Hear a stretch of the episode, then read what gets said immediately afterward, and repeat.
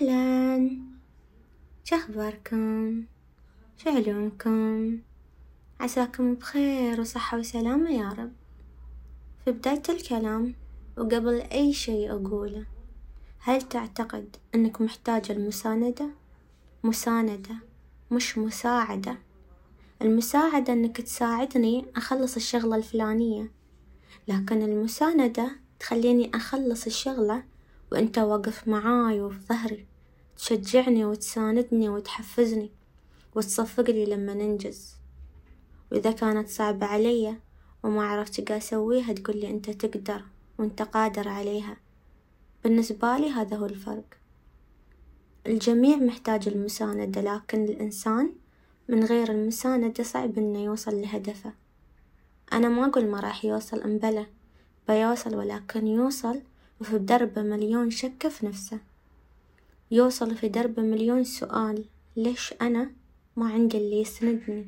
ليش أنا ما عندي اللي يشجعني ويقولي أنا موجود؟ لا تحاتي أنا موجود. أترياك بس تطلبني ويك طاير.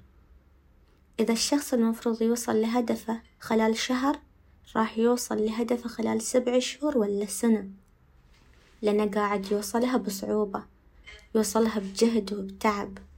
لكن إذا المساندة موجودة ومتوفرة من الأهل والأصدقاء والدوام راح يوصل لهدفه وهو مرتاح ومطمن ليش صعبة علينا نساند بعض؟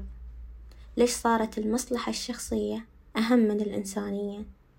المصلحة الشخصية قامت تتغير من مبادئك وأولوياتك وحتى من أساليب حياتك المصلحة الشخصية اللي تبدي نفسك على وظيفتك وتبدي نفسك على أهلك وتبدي نفسك على الناس القريبة منك.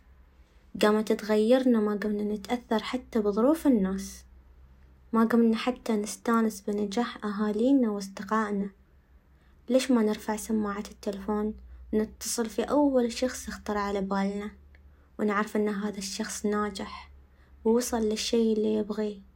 نكلمه ونقول له ترى أنا مستانس وايد عشانك. أنا فخور فيك. أنا فخور بمعرفتك. أنا فخور لأنك وصلت من غير مساعدتي. وأنا آسف وآسف وايد إذا ما كنت موجود قبل لك. لكن من اليوم أنا معاك. أساعدك وأشجعك في كل شي وشوفوا ردة الفعل اللي راح تجيكم من الشخص هذا. بتشوفون إنه متشفق على هذا الكلام. بتشوفون إنه يتريا منكم هذا الكلام. لا تخبون حبكم ودعمكم حق الناس. ما تدرون باكر شنو راح يصير. لا تخبون حبكم ودعمكم حق الناس اللي تحبونهم. إذا بإمكانك تسعد إنسان اليوم ليش تأجله لباكر؟ الإنسان لابد ولازم يوضح كل المشاعر اللي يشعر فيها لأن الدنيا صارت صعبة. والكلام الطيب والإيجابي يخلق نفسية جيدة ومرتاحة وتقدر تعطي وتأدي. والدعم النفسي والمعنوي وبالأخص في الأوقات الصعبة ما تنسي. وقبل لا أختم حبيت أقول لكم ترى بعدنا بخير.